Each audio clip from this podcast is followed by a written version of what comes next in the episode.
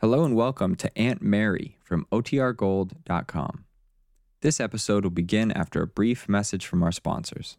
Another day is here, and you're ready for it. What to wear? Check. Breakfast, lunch, and dinner? Check. Planning for what's next and how to save for it? That's where Bank of America can help. For your financial to dos, Bank of America has experts ready to help get you closer to your goals. Get started at one of our local financial centers or 24-7 in our mobile banking app.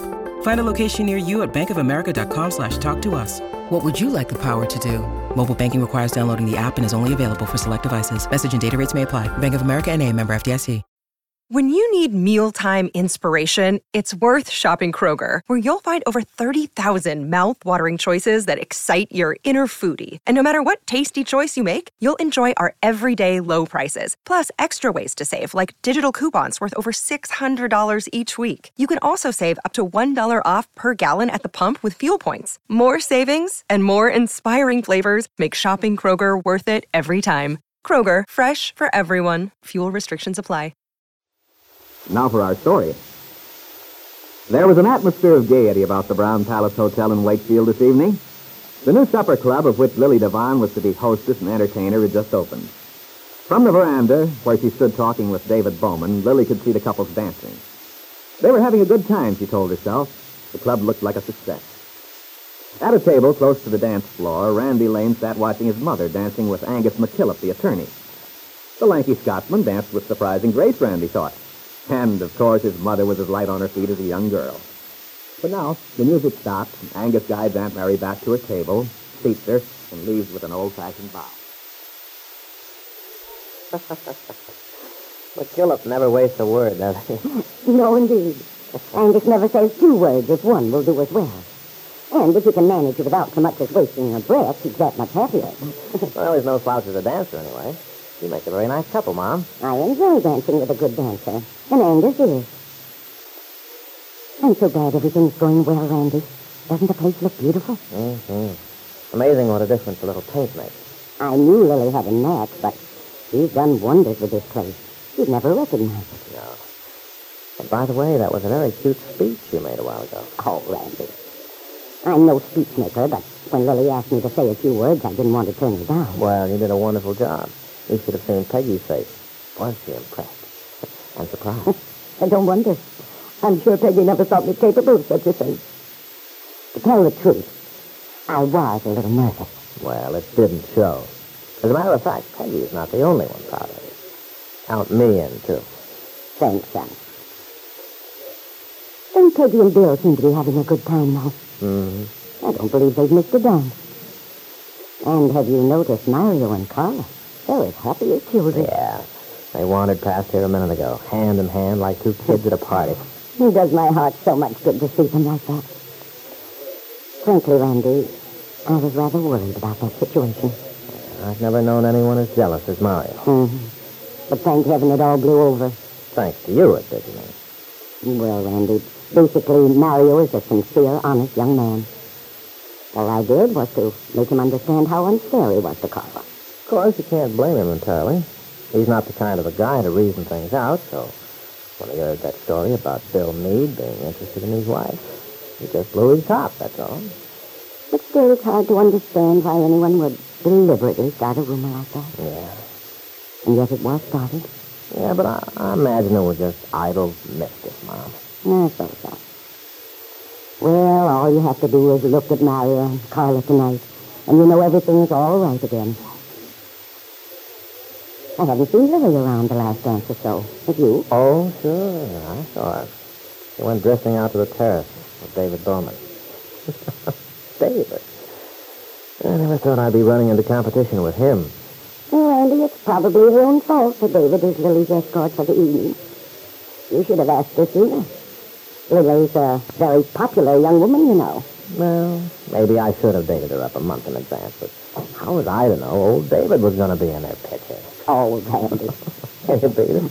Calmly walks off with my best girl. Well, your best girl. Uh-uh. That's a figure of speech, Mom. Just a figure of speech. Hmm. You're too slick about it.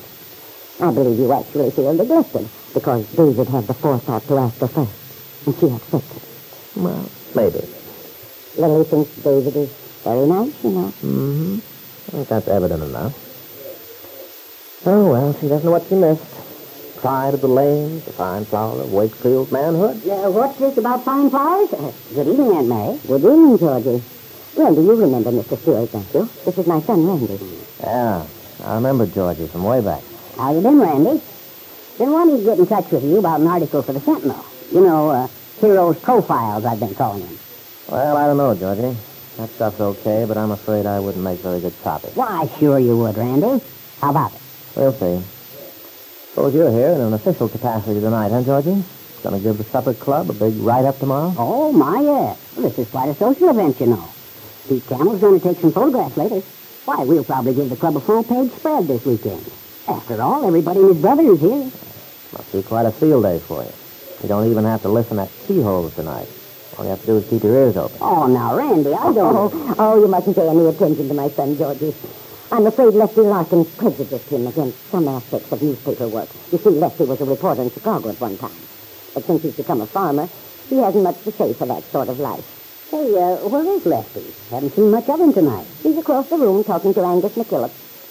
If you'll excuse me, I think I'll go over and join him. Sure, Aunt Mary. Go right ahead. I'll stay here and chew the fat with Randy a while. That is, if he doesn't mind. I'm sure he doesn't, Mr. Stewart. Take care, Randy. Oh, that mother of yours is a fine-looking woman, Randy. Mighty fine. You got your boots here. Yeah, takes after her son, I guess. That's right.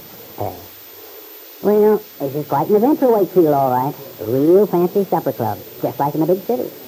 I only hope it's going to go over. Why shouldn't it? Oh, you know how it is. People around here aren't used to this kind of thing. They may like it at first, just for the novelty, but you can't tell what'll happen in the long run.